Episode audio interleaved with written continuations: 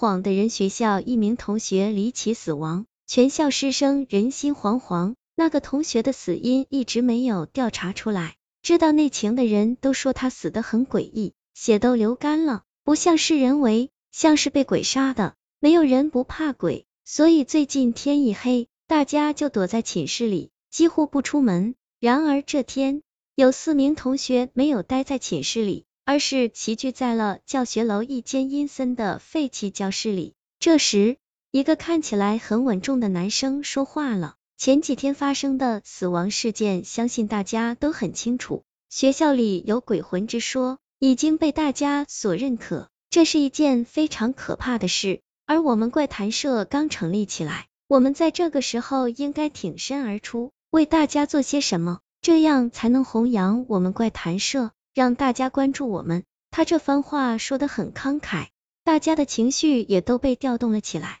纷纷表示赞同他的话。男生点了点头，接着说：“我们遇到的是鬼害人事件，那么鬼为什么会害人？鬼都害什么人呢？我觉得只要弄清楚这些，我们再加以提防，就可以帮助大家免受鬼魂的侵害了。那么大家就说说吧，究竟什么样的人才会遭到鬼魂的残害？”他的话说完，大家都沉默起来。过了一会儿，坐在男生身边的女生说：“徐傲，我先说吧。”男生点了点头，对另外俩人说：“那咱们就先听听冯娜的意见。”冯娜对大家一笑，然后缓缓讲述起来。相信大家都从恐怖电影中看过，鬼最常害的人就是做了错事的人，做了错事必定会受到惩罚，即使没有人发现，但还有鬼呢。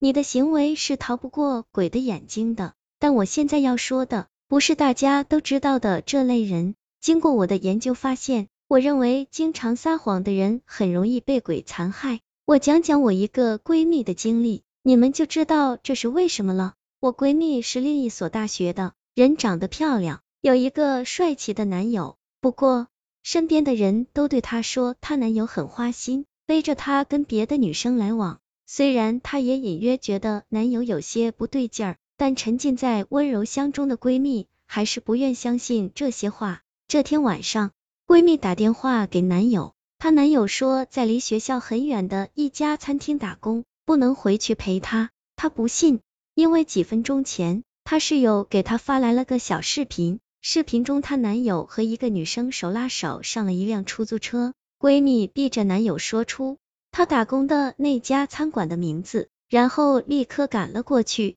让她没有想到的是，她竟然真的在餐馆里看到了自己的男友。看着男友辛苦忙碌的身影，她心中有些愧疚。她打电话给室友，把经过讲了出来，抱怨室友无中生有。室友听完很惊讶，表示自己绝对没有骗她，因为那个小视频就是最好的证据。闺蜜还是觉得应该相信男友，就一个人回了学校。她刚到校门口，就发现一个熟悉的身影走进了学校，那正是她的男友。可是这不应该啊！刚刚她从男友打工的地方离开时，男友又回去忙碌起来，根本没有离开。而且她是坐出租车回来的，男友不可能先她一步回到学校。就在闺蜜感到疑惑的时候，一个女生出现在她眼前，也走进了学校。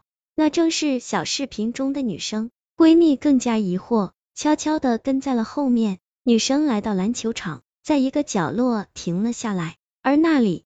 正站着闺蜜的男友，看着女生和男友暧昧的拥抱在一起，躲在暗处的闺蜜怎么也不敢相信这是真的。正当闺蜜想要上前质问男友时，她突然发现男友身后的黑暗角落里，竟然慢慢的站起一个黑影。闺蜜停下了脚步，因为她确定之前那里是没有人的。接着，她就看到那个黑影慢慢的走到男友身边。脸紧紧的贴在了男友的肩膀上，而男友和那个女生似乎根本没有察觉到那个黑影的存在，依然抱在一起说着情话。没过一会儿，那个黑影就凭空消失不见了。闺蜜带着恐惧和疑惑的心情回到寝室，越想越不明白，这到底是怎么一回事？在餐馆打工的男友和在学校与其他女生约会的男友，真的是一个人吗？虽然都是自己亲眼所见，但闺蜜不知道自己该相信哪一幕。